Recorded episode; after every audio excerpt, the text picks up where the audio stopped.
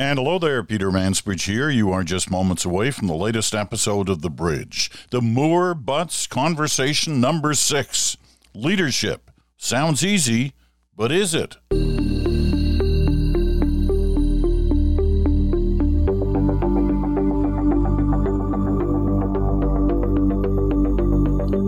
And hello there. Welcome to another week. Peter Mansbridge here in uh, Stratford, Ontario on this day. Hope you had a good weekend. Did you look up in the sky? See any balloons? Unidentified flying objects? Cylindrical shape? What a story this is. You know, it seemed like a one off a week ago. Now it's like every day there's something new. But what is it really? And I guess that's what everyone is trying to determine. I see the Chinese, who are kind of the assumed to be the primary culprit here in sending balloons over North America. They're saying today, hey, we've had 10 American surveillance balloons over China in the last year. Well, if that's true, would you be surprised? I wouldn't be surprised. I mean, this kind of thing has been happening for decades.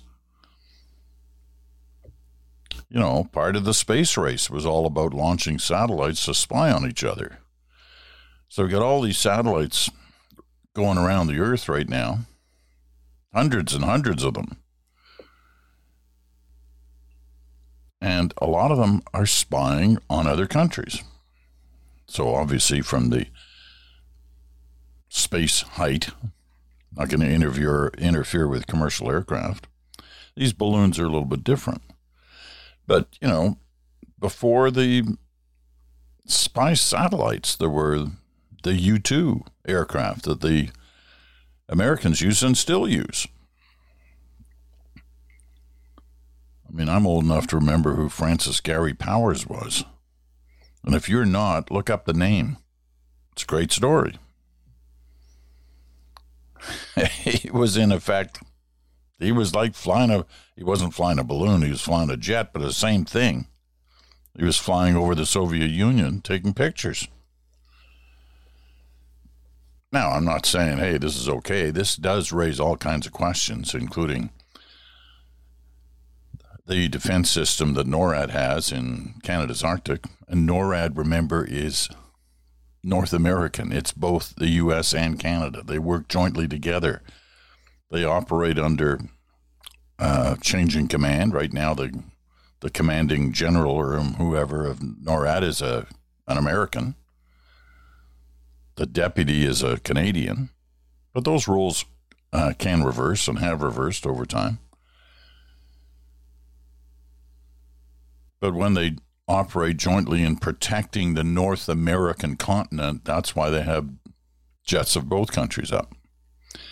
Now, there's a lot of stuff that's happened in the last week that I'm sure we have not been told about and how these operations unfold and just how long they've been tracking these things. So I would be awfully careful jumping to too many conclusions right away. But it is a story we'll follow. But it's not a story we're going to dwell, dwell on today. Today it's the Moore Butts conversation number six, and it's all about leadership, trying to get at the, you know, like how do these men and women who are in leadership roles in political parties or in governments, how do they, how do they operate? How is it lonely? Is it lonely at the top, as the saying goes? Can they still have friends? How do they deal with people who step out of line? What's the inside story on this? Well, the Moore Butts conversations gives us the inside story, or as close as we can get, I'd say. Gerry Butts was the principal secretary to Prime Minister Trudeau from 2015 to 2019. He was also the principal secretary to the Premier of Ontario, Dalton McGuinty, from 2003 to 2008. He was the president of the World Wildlife Fund of Canada. And he's, um, you know, he's a busy guy. James Moore was a former conservative cabinet minister uh, under Stephen Harper's uh, governments. He's currently the senior business advisor to the multinational law firm Dentons and a public policy advisor at the global firm Edelman. He's also the national vice chair of the Canadian Cancer Society. Both these gentlemen on are a lot of different uh, different things.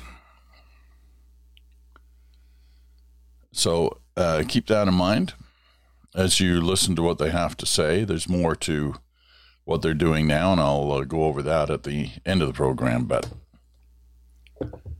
that's it for uh, for now in terms of a basic introduction. So let's let's get to it. Here we go. Moore Butts conversation number six. All right, gentlemen, I want to start this conversation uh, out with a with a basic question about leadership, which is sort of is is leadership lonely? And I ask that because you know you occasionally you'll read a book by a former political leader or a prime minister, a Canadian, and and others from uh, in different parts of the world, uh, or you will talk to them personally, as I've done in a couple of occasions, where they talk about this issue of of how lonely it can be to be at the top. Um, what are, what are they saying when they say that, Gerry? Why don't why don't you start us this time? Thanks, Peter. And as always, it's great to be here with you. And hello, James. It looks sunnier on the West Coast than it is here in Ottawa. Oh, um, lies. Um, I think the the irony, and it's it's a bit, of, it's usually a tragic irony, is that it's loneliest when you need people the most, right? When you're making the most difficult decisions that only you can make as the leader of the government. Ultimately, you make them alone. And um, as a consequence, you know, I think that's where people are coming from when they say it's lonely at the top. That it's it's not lonely on election night, right? and it's definitely not lonely um, when you're delivering a budget and going to the party afterward. But it's really lonely when there are very difficult decisions where you know you have people you rely upon who are going to be disappointed regardless of which decision you make. James? Yeah. Bono once had a line where he said the summit of aspirations is a lonely place. And and I think that when you're when you're the leader of a province, the prime minister of the country, the, the, this this real test of faith of who who can I really trust? Who won't betray me? Who won't leak this? Who won't ho- hold on to this information and hoard it? Because i you know i need to rely on this minister to deliver this message that's really difficult and our base won't like it and the public will need a real explanation and the media will be cynical about it. But I, I, probably need to shuffle this person in the next year or so because it's just, this is this relationship is not working out. So a year from now, after they do all this, are they going to turn and knife me? Like how, how is it? So so the ability to trust and to have sort of the the emotional intelligence to, to sort of see three and four chess moves down the road about who you can surround yourself with, who, who you can genuinely trust, who is on your team. I mean, I can I can tell you I've uh, you know in conversations I've had with people who have been leader uh, provincially and federally is you, you need a you need a crew that's a ride or die crew with a leader who who will be with you.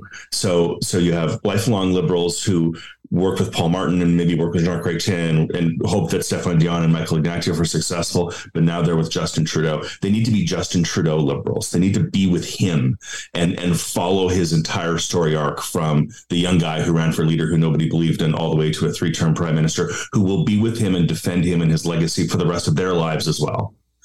And Stephen Harper has that with John Baird. He has it with me. He has it with a few people.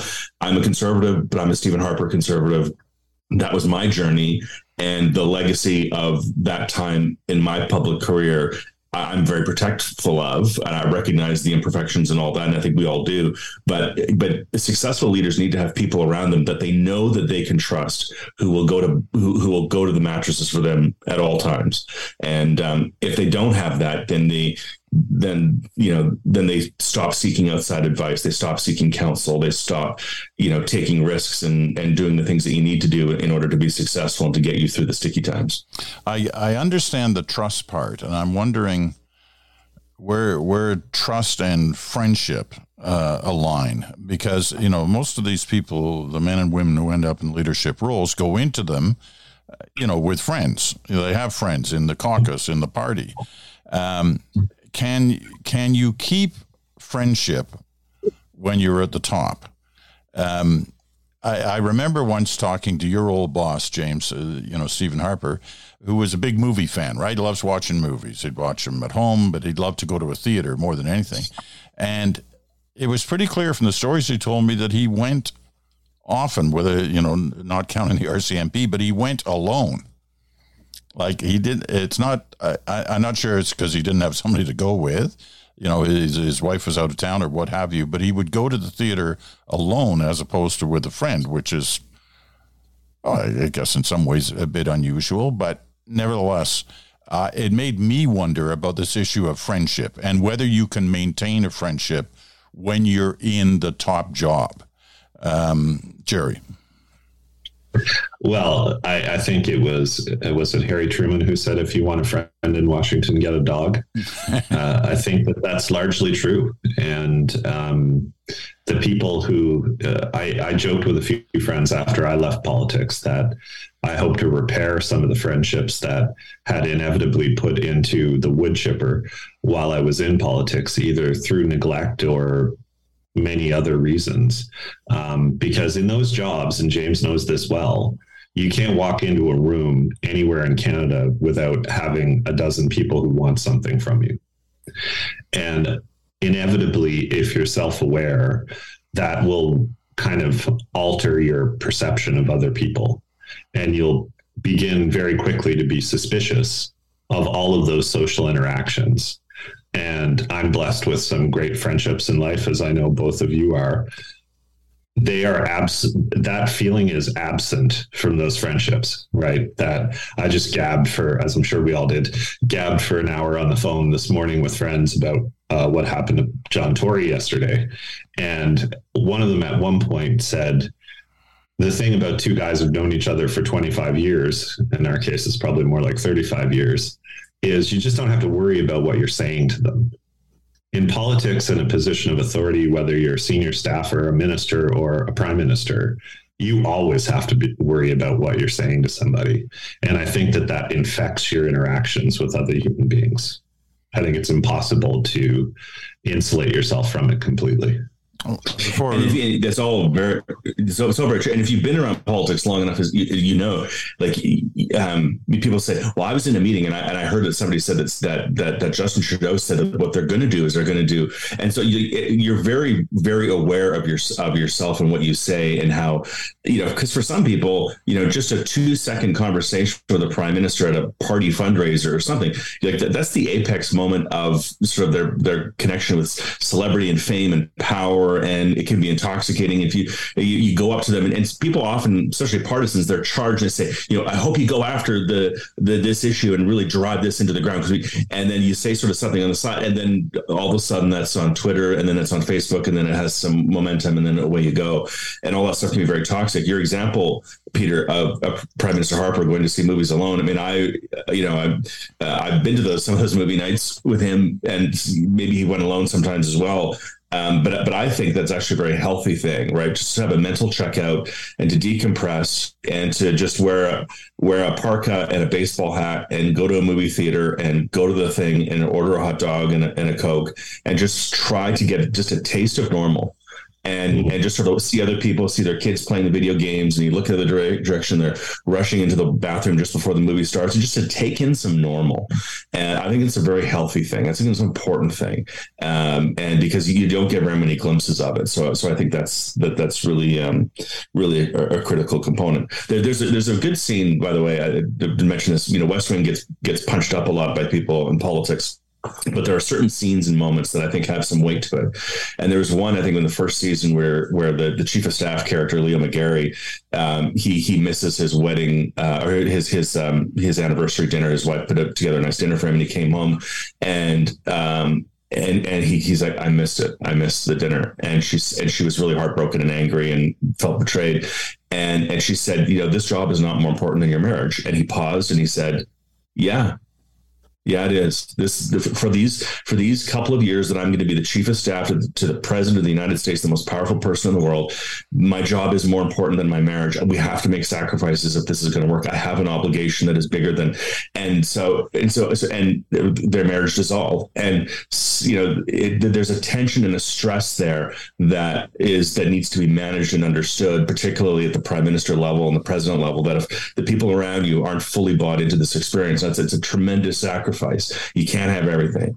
And if, if you don't have people around you who either sort of balance your overcommitment to work and or understand your need to overcommit to work, you know, a, a, tragedy happens and Justin Trudeau has to get on a plane and go there and be with the victims of some shooting or some horrific accident or a train derailment in Quebec, and he has to miss a birthday or an anniversary or something. Like that stuff happens, and and those those social those family wounds build up over time, as Gerry talked about himself. So it's it's a very tough thing. Like we we we we punch up politicians so quickly and easily, but it's it's it's a brutal job in terms of what we expect from people on a human level.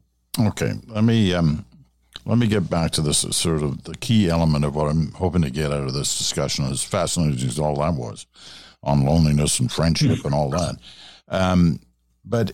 It, in terms of you know a leader has to lead a cabinet and a leader has to lead a caucus and i appreciate those are two very different things but in that relationship What's the most challenging part of trying to do that function well uh, and, and, not face a, sort of a blowback from whether it's cabinet or caucus, whatever it is? How, how do you, what's the most challenging part of dealing with that, um, Gerry? Well, Dalton McGuinty used to say all the time, and he, he was, he really was a master in the way he led caucus. He wasn't buddy buddy with everybody, but he was friendly to everyone. And I think, the most important thing he conveyed was that he was going to be fair in his choices, right? And he used to say, uh, nine times out of 10, we'd be walking out of a cabinet meeting and he'd say, or into a cabinet meeting, and he'd say, it's a huddle full of quarterbacks. so it's, it's very different. Uh, cabinet is very different from caucus because in most cabinet meetings, uh, well, in most cabinets that I've observed, there's at least half a dozen people in that cabinet who, you know, they kind of think they'd do a better job in the center chair than the person who's currently in it. And uh, that it's not the same six people every meeting. Sometimes it depends on the issue. And there's probably a core of three or four who think it all the time. But usually it doesn't matter what is being discussed. There's somebody around that table who thinks they'd make a better decision than the person who's ultimately going to make it. So you have to um, be aware. I think the toughest thing, and James alluded to it a couple of minutes ago, the toughest thing is having the situational awareness to know where people are coming from and why, right? Because there may be a constituent matter involved, there may be a personal interest involved, there may be a relationship between ministers that you're not aware of that is uh, compelling people to say things and not only say things but say them in a certain way depending on the heat of the discussion. And believe it or not i'm sure james would agree with this there are open and heated discussions in cabinet on contentious items. It's never we all agree, let's go grab one of those sandwiches. Um, it's always, uh, especially with difficult issues, I'm, I can think back to several in my time in both Ontario and in Ottawa where there were legitimate and authentic disagreements around the table. And the prime minister or premier had to settle the matter and make sure everybody was part of the same team afterward. So to me, it's almost like you're a you're a conductor of an orchestra and you have to manage the whole arc of uh, the piece of music and make sure it resolves at the end so that everybody walks out thinking they're on the same team. That is not a common set of skills that's required of many jobs in the world. Well said. I, I, so here's a real world example. I think it's been talked about enough that it's it's it's known, but maybe not within the context of the conversation. Um, in 2012 13 in that window there was a lot of pressure to ban um, the production and exportation of asbestos from quebec uh, which was which was mined in uh, the riding of Christian Paradis, one of at that time I don't know eight conservative MPs that we had from the province of Quebec, who was a cabinet minister, a lot of jobs in a small town in his riding that was beat up, coming out of the recession. You know, NGO pressure from outside of the riding saying shut this down, get rid of it. So costing jobs in a riding that is not wealthy in one of the handful of Quebec ridings that we have. So yes, that's the scenario. So so we were going to rebuff and push back efforts to ban asbestos. While there's a there's a fellow at the end of the table who puts his hand up and he said, you know, he's from Chilliwack. His name's Chuck Strahl, and he's got lung cancer because of exposure to particulates and things like asbestos when he in his professional life before he was a member of parliament. You know, he was a cabinet minister and he went in for a scan. He wasn't feeling very well, and he, they found a spot in his lung. Turns out it was cancer. And so now you got a cabinet minister at the table who's struggling with lung cancer, who gets scans regularly. And, and anytime that spot on his lung goes from a dime to the size of a quarter, um, you know, you know what happens in terms of you know, his life changing. So he's at the table, and we're sitting, sitting there having this conversation about whether or not to how, how to triage this issue and to save the jobs and push back against people who are overstating the risks and all that. And so you're going to ask Chuck Strahl to not stand up for victims of lung cancer, or you're going to ask Christian Paradis to not stand up for his constituents who are about to lose their jobs, who just finished getting, you know, dragged through the economic storm of the 08 recession. How, how do we, how do you reconcile this? And so someone has to blink and then and then after the blink you have to come together as a team and defend the decision so we did blink and we got a we, we eventually you know closed it down. Uh, it has been closed down, I gather. But in the, in the interim, there's sort of a we effectively punted, I think, the issue, uh, and so Chuck Strahl could could know that he stood up for his interests at Christian Paradis, at least to the next election, which always seems to be the goal, the the goalpost that we drive to. Um, he could say that he defended his constituents, um, but both had to give a little. Chuck Strahl probably more than he should have, and now they both have to now you can only do that so many times until you just say you know what? I've got so much water in my wine i don't know what this is. And this is not why i ran for office to compromise and i, I get compromise but when you're asking me to compromise for the, the, people who are sitting next to me who are going through chemotherapy and the people in the oncology department at, at, at vancouver general hospital you want you want you want me to go back in there next week when I have my next scan and look them in the eye and talk about the good work I'm doing in public life? Like how, how many times can you do that until you start thinking, what the hell am I doing here? Like what what, what is this about? Well, now, uh, let me you know, let me just all, interrupt. All that happened with Chuck, but you, you, you can imagine. But yeah, let me just uh, ask you this then. I, I, I understand the intense and emotional discussion that must, must have been, but what does the leader do? How does the leader manage that situation? Well, in that circumstance, you you you have to be very aware of the sensitivities of it all. And fortunately, both Christian Paradis and Chuck Strahl are pretty mild mannered, thoughtful people who were who were high in the EQ scale, who did understand the dynamic that both were coming from, and they worked out a compromise. But you can imagine somebody being extraordinarily rigid and dug in and saying, "I will not compromise. I will not compromise." Well, now you've got a full blown crisis. And I think all governments have those moments. Fortunately, it wasn't on on, on that particular one because obviously it would have been so uh, hyper emotional and, and difficult. Um, but the job, I think, the job of the leader is to bring everybody together and and frankly to to have uh, transparency and accountability and say, look, just so we know when we make this decision, this is what this is the world that that Minister Strahl is dealing with. This is the world that Minister Paradis is dealing with. So when we make this decision and the way in which we present this in question period when we're attacked, understand that we have colleagues who are going to be at the, sitting in the front row who have come together to this position, and let's be very careful in the stridency of our rhetoric. Be thoughtful about that. Um, so I think that's the responsibility. And, and, a small one, quick. I don't want to hawk up the time here, but on on same sex marriage when when I I said that I was going to vote in favor of same sex marriage in uh, December of 2004, memory serves the vote was in 05. Stephen Harper went to the microphone and he said to our to our our group, as he said, you know, um, you know, those of you who are in favor of the traditional definition of marriage, you have your views and say that. But but but I don't want you to say that those who disagree with you are are risking destroying the family and and don't believe in family and because that's not true and that's not fair. And those of you who say who are going to be voting in favor of equal marriage for gays and lesbians, don't go out there and say that people who, believe in the traditional definition of marriage are are are uh, insensitive and, and bigoted and all because they're not. They have a view. Like be respectful of each other's views. Be thoughtful about it. And I won't have any patience or tolerance for people who just who who denigrate the integrity, character, or intelligence of their colleagues by the by the way in which you publicly articulate your position. There's no room for that in this room, and there's no room for that in this parliament. You can't do that. And and people took that message. It's, it's really important that people be allowed to express their views thoughtfully.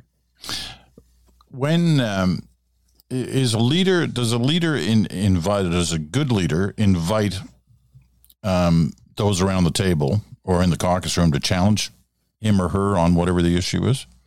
Absolutely, in, and, in my view. Have you seen uh, that? Have you have you seen oh, that happen? Oh, for sure. Yeah, absolutely. I, I think there there are several kinds of issues that get discussed around a cabinet table. There are things that you put in your election platform that presumably everybody had in their campaign literature and knocked on doors saying, elect me because we want to do these things. And those are generally easy. Um, as long as they're not insane when you promise them.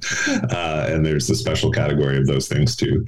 Um, then there are issues that arise, and inevitably they do arise, as the old cliche goes events, dear boy events, uh, those that come up that you never planned on dealing with. I remember, for instance, I hope I'm not going to get in trouble for telling this tale at a school, when we'd finally come to a conclusion at the end of September 2018 about the NAFTA negotiations. And James will remember this because he was helpfully, he put his, he sheathed his partisan sword to help his country in a time of need, uh, which I will never forget, um, along with several other conservatives, I might add, and New Democrats. Uh, there was an agreement around the cabinet table about whether to accept those terms.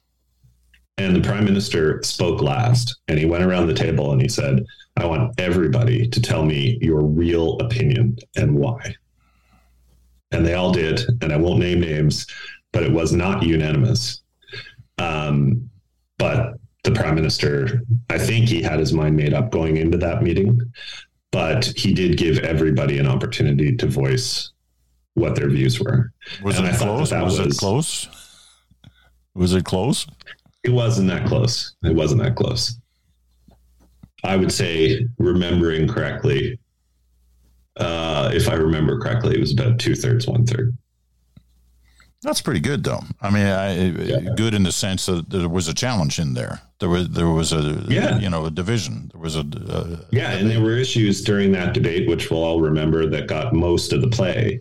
But as again, as James would know, that agreement is so vast that every single minister around that table had something at stake in its conclusion right that there was some suite of issues that they were going to have to manage every day with their with their counterpart in the United States but most importantly with their own stakeholders and constituents that really mattered to those people and uh, therefore it was a full team sport right okay i got to take a quick break i'll be back uh very quickly with more on this fascinating discussion. Back in a second.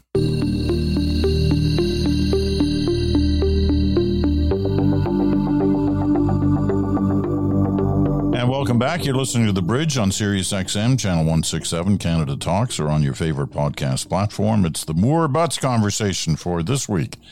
Um, and uh, we'll get right back at it because I find this this angle about when you're building a cabinet, are you trying to build a cabinet where you know there are going to be voices in there that are going to challenge you on some of the, the key issues? You know, it'd be all very nice to have a nice, peaceful cabinet meeting every week. Or you can construct a cabinet where you know certain people are against you on some important issues. Um, is that what you do, or is that just what we like to think you do? James?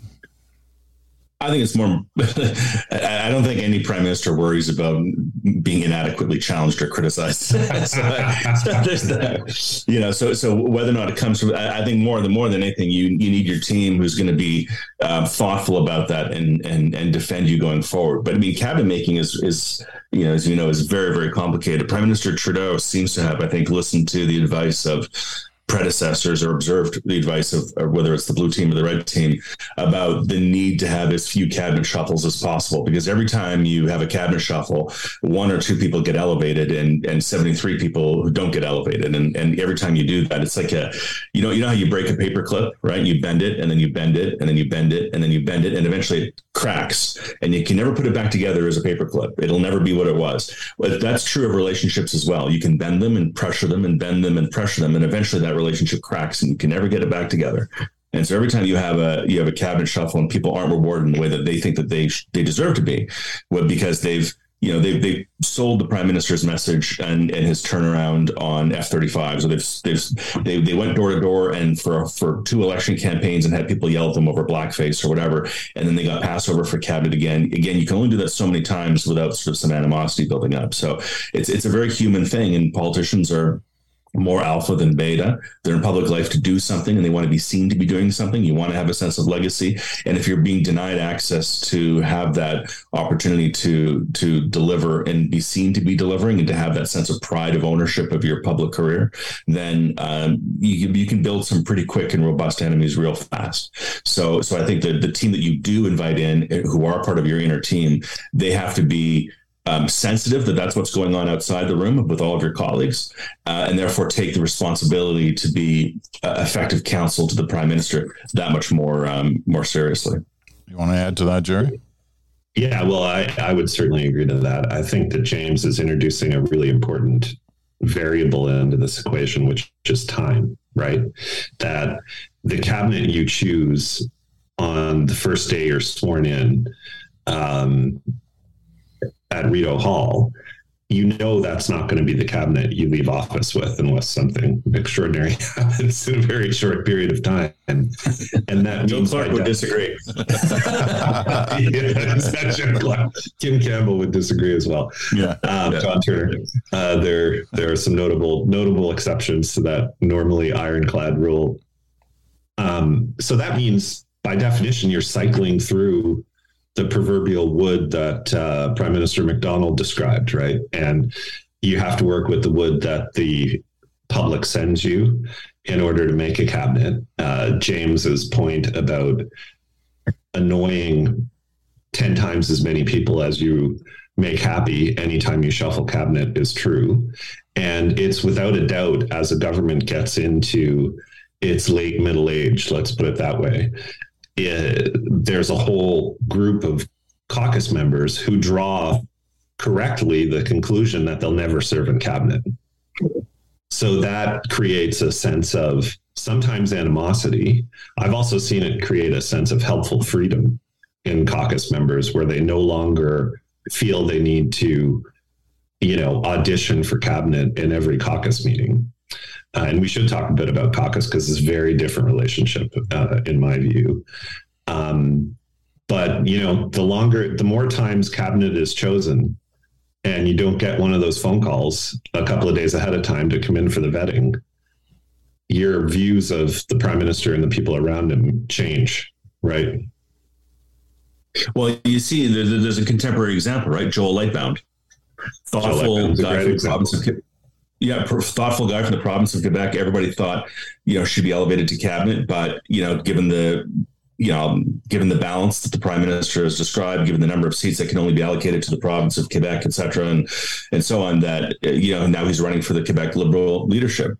Um, you know, it, it happens. It happens. Nate Smith is another good contemporary example. Nate's a yes, great exactly. guy who's probably going to run for the Ontario Liberal leadership.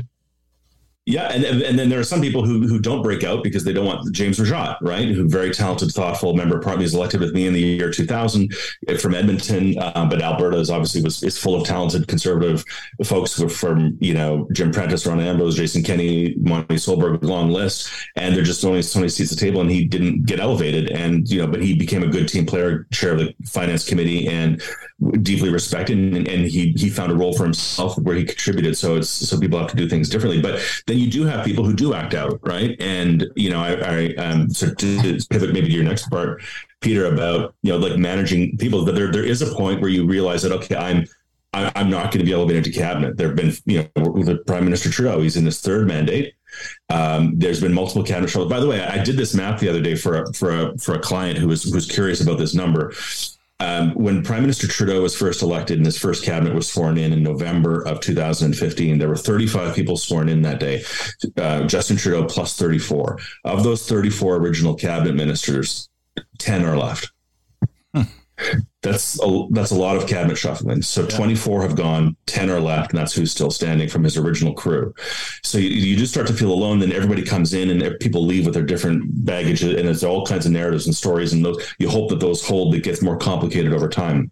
Stephen Harper, when we were in government, you know, we had a minority government from 06 to 08. It was the smallest minority government in Canadian history. So the fear of losing and failing, we didn't want to have that. So that kind of kept us bonded together. 06 to 08, we're going to strive to get our finally get our majority. That didn't happen, but we the recession kind of we blamed that and the, the way in which arts and culture was handled in 08, we kind of blamed that. But we're so close. We're getting better. We're getting so close. And then 11, we finally got our majority. And then people started loosening up because by then now you've been in government for a while. People know they're not getting into cabinet, and so they start breaking off. And and you know it happened for there was a couple of high profile examples, but there was one where a, where a backbencher um, who was elevated to parliamentary secretary then had it taken away. It wasn't it was never going to go into cabinet. Put started putting forward a private members bill that wasn't quite about abortion, but it was about abortion. It was right on the water's edge, but we knew what was happening, and they, they were testing Stephen Harper's commitment to balance social conservatives and not talking about abortion and and there are different ways you can deal with these things but at this point he'd kind of had enough. And and I, I, remember the moment clear as day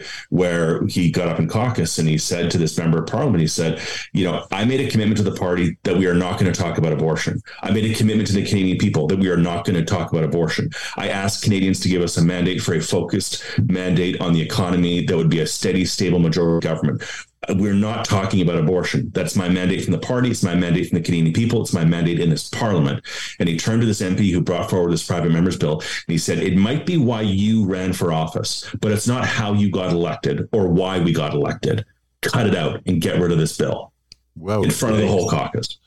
And it was, it was, a phenomenal moment, and it was it was it was a moment of leadership. Sometimes you triage these things and massage these things, but there was a moment of leadership. It was one of Stephen. I mean, some of the best moments of leadership. I'm sure it's true with Prime Minister Trudeau from Gerry's lens and Stephen Harper from mine. Some of the best moments in leadership are those moments you'll never see publicly that are not in front of a camera, where just staring down a caucus member who is going to derail the government's agenda and saying abortion might be why you personally ran for office, but it's not how you got elected or why you got elected. Cut it out in front of the room, and that person stand stood down. And what did the yeah, room, how I, did the I, room? I, just a second. What? How did the room react? Standing ovation from everybody, but about fifteen. And at that point, there was 170 conservative MPs plus 40 senators, so it was a big room, and it was a loud ovation, and that was enough. Yeah, wow. yeah. Gerry, sorry. You know, I, I, I, had an experience like that with Dalton McGuinty when, and it was a much smaller room. There was a new uh, archbishop in Toronto. And it was right after, speaking of John Tory, it was right after the 2007 election, which was largely fought on the matter of religious schools.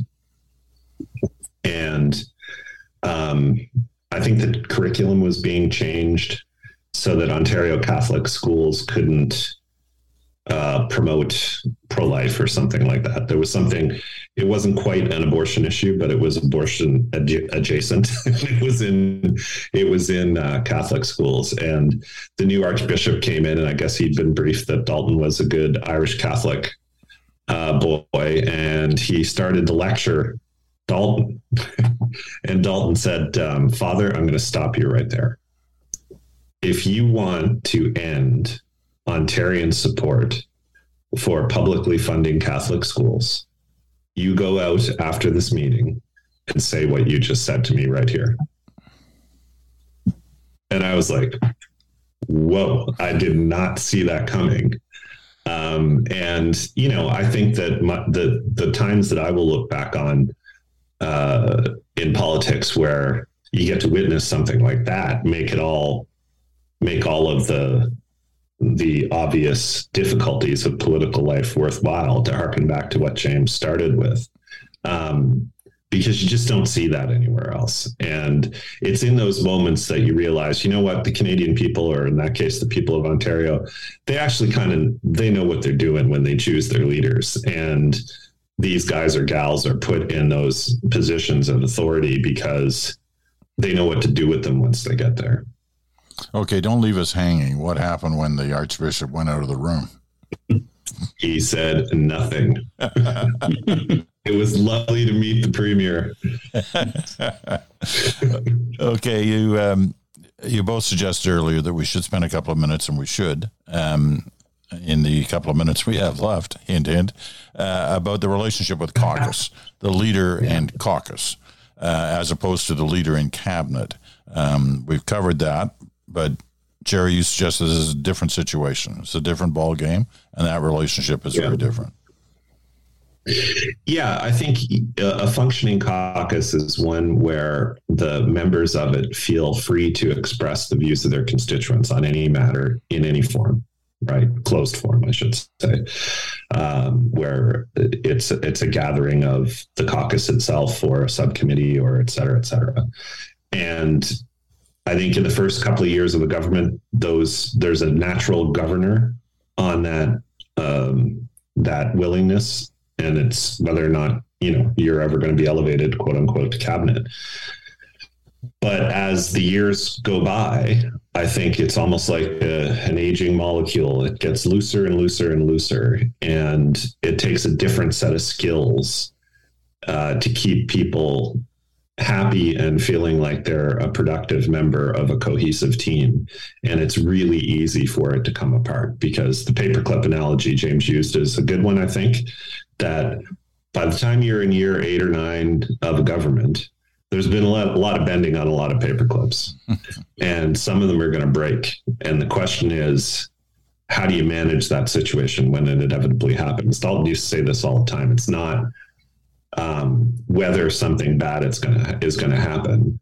It's how you deal with that situation when it does inevitably, and that's how people will judge you ultimately when it comes time to mark an X on a ballot box the and, and it's important that the, the prime minister i think pushes down his obligation to have a good relationship with caucus to his cabinet ministers and insist on it and is and have that be part of the mandate letters. I, I, know that prime minister trudeau and some provincial governments now they make the mandate letters of, of cabinet ministers public and is seen as this great moment of transparency. I actually don't know that that's necessarily true because there's, there's probably stuff in there that you don't maybe you don't need to put in a letter but but there's but there's also advice in there that's really important in terms of just the management of the team that's important I remember when I was chair of a cabinet committee, there was a um, there was a an, a, an Aboriginal um, land claim settlement that was brought to cabinet in this one part of Ontario, and the minister presented it and said, you know, we're going to the next phase. We look like we're heading towards a final agreement. It'll mean this amount of land, this kind of hunting and fishing rights, this amount, this dollar amount, this kind of governance structure, et cetera. And we, we were it was a pretty mature thing. And I just said to the minister, I said, have have you informed the? I know this is in a conservative riding have you told? Have you had a conversation with that member of parliament? And they said, "Well, not yet. He's not a privy councillor, and this is pretty sensitive stuff, and I don't want him sort of letting this out at a town hall." And I said, "Well, you're a cabinet minister because he's a member of parliament." And enough people like him go into their ridings and get elected, and therefore you get to become a cabinet minister and make these decisions. The idea that you would announce this next week and he's not even been consulted. I mean, maybe don't give him a veto, but he needs to be part of the conversation, needs to have some ownership of this. Our government's about to announce how many hundreds of millions of dollars and how many hunting and fishing rights. I think conservative voters care about hunting and fishing rights and taxpayers' dollars being spent and what, what Indigenous relations look like. So uh, oh, I, I, I don't know how we can approve this this going forward if you say you haven't consulted with the member of parliament. So like there, there's there's a there's like it was just a, such a dramatic oversight uh, and, and arrogance that was really uh, you know a huge problem. Um, anyways, it, you know, so so that management and respect that's extended to caucus is really important, and, and the and the leader needs to, and, and, also I think it's important for the for the leader and for cabinet ministers to understand why people ran for office in the first place. We're not all here because we just want to be an MP, and we want to be a minister, and we want to be important, and we want to no like like people ran for particular motivations. Some people ran because of a personal tragedy. Chuck Cadman ran for office because his son Jesse was stabbed over a over a starter jacket at a bus stop in Surrey, and his son was killed, and he was mistreated by the justice system. That's why he ran for office. Shelley Glover, for example, right, conservative MP from from St. Boniface, Manitoba, she's a cop, and she ran for office because she saw in her too many in her, her what she said to me one time she said james uh, there were too many calls that i went to where where where drunken men would beat up their wives and girlfriends and and uh, we would go and we would arrest him and we would hog time and put him in the back of a cop car and try to sit, protect these women. And then the next shift, we would drive by the residence to see how it's going. And there, and I remember this one guy was standing at the edge of his driveway, giving me the finger, telling me to f off. And I got you get kind of tired of that after a while. And so she ran for public office to um, for criminal justice issues. And of course, we see her as a, as a Métis, perfectly bilingual woman from swing riding in Manitoba. So she's made Minister of Heritage and she was made parliamentary secretary to official languages. And great privilege and an honor and she served you know honorably and did, did the best work she could but she eventually she left and she went back to being a cop and now she's in provincial politics but she went back to being a police officer because she, she, said to the prime minister and to me and she goes i didn't run for office to sort of manage the Jian Ghomeshi file and who knew what when in the CBC. That's not why I ran for office. I mean, I who, did, who did, James? Yeah, exactly. Who, I don't know.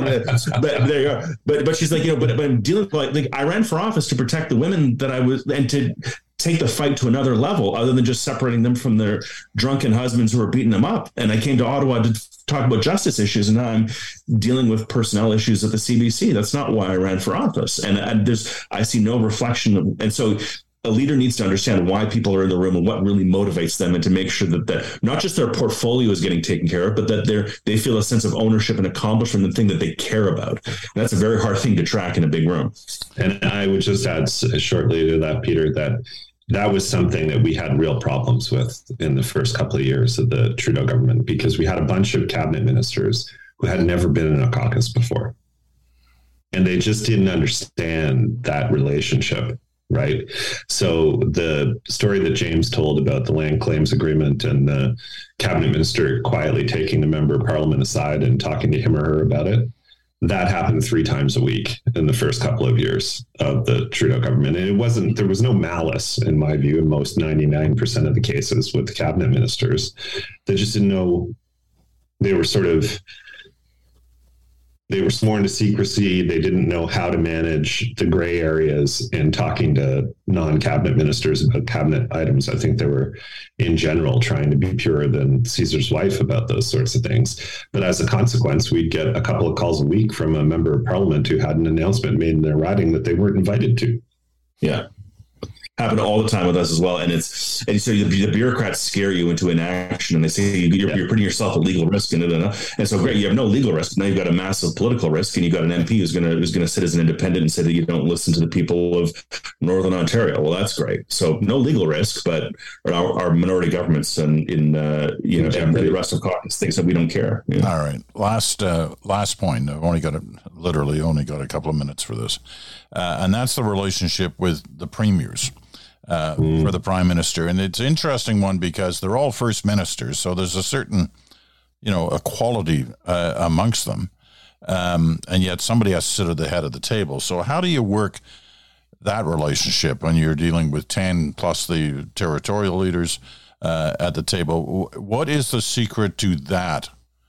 To the management of that situation. So, kind of a, a minute or so each. Um, Gerry, why don't you start?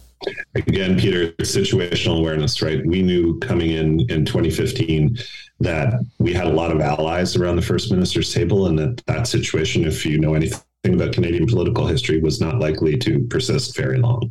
So, if you've got a bunch of things that require provincial cooperation to get done, the Canada Pension Plan, the Climate Plan, the Health Deal, those things, you better get them done in the first two years, where it's in our case, it was basically uh, you know twelve allies and um, uh, Brad Wall. so it was, well, Brad, go. It was uh, it was a magic period, and I remember reflecting back on it, thinking about all of the first ministers meetings I attended with Dalton McGuinty, uh, where the liberal government of the day was kind of long in the tooth, starting with Chrétien and then with Martin, where that liberal prime minister couldn't even depend on the liberals around the table to be allies. Right. So it's it changes really over time. And if you don't if you don't adjust your approach to the changing personalities around the table, then you're not going to get anything done. As I've observed, it seems to be the best you know, that there's divide and conquer, which you know, there's that. But but but I, I just think you know, successful prime ministers, I think, in recent history have always had, I think, a very transactional relationship. Um, you know, I think the two most successful relationships that you know the ten years of Stephen Harper's prime ministership that we had were with Gordon Campbell and Gary Doer. Um, you know, Gary Doer, a New Democrat, a progressive broadly, um, and Gordon Cam- Gordon Campbell, he sort of red Tory blue liberal. I mean, I've known Gordon Campbell for you know twenty five years. I genuinely don't know how he votes in federal election campaigns based on his like he's he's he he really is kind of that enigma of red Tory, blue liberal, but he's very, very thoughtful.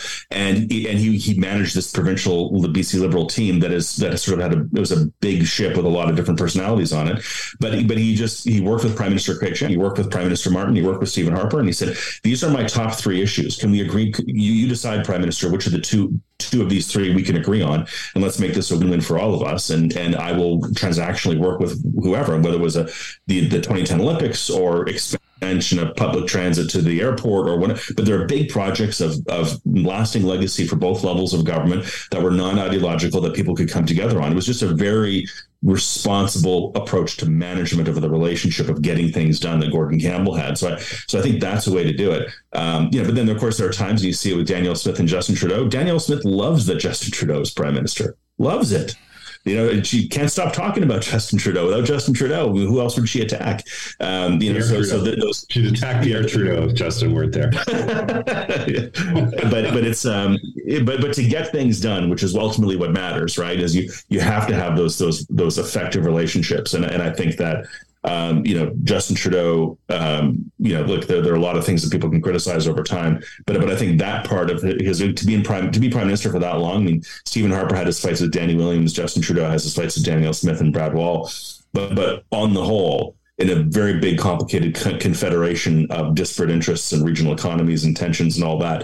I think Canada has been held together for the most part by having people of, uh, of, of, genuine responsibility and understanding of the national unity of the country and and working in a transactional relationship and not an ideological square off. And I think that serves the country. Yeah, I think in some ways, Peter and James, I don't know if you'd agree with this, seeing it from the other side. I thought Dalton and Harper got along really well, actually, despite the fact that there were a lot of uh, Ontario conservatives in the Harper cabinet and caucus who always wanted to fight with us, uh, and vice versa for that matter. Um, but I, I, thought they had a very productive relationship, especially through the financial crisis and the auto bailout. Well, once Stephen Harper pushed Dalton McGuinty to understand climate change and get rid of the coal fired plants, then, then, then, things moved in the right direction. Uh, okay. So now we're into the revisionist part of the program. Um, listen great conversation. I know we we really only touched on a few things, but nevertheless, over the last uh,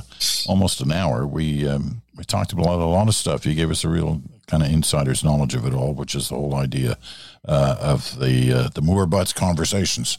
So, Gerry Butts, James Moore, thank you both very much, and uh, we'll get together again sometime soon. That's it for this day. Thanks so much for joining us and listening. We'll be back in 24 hours.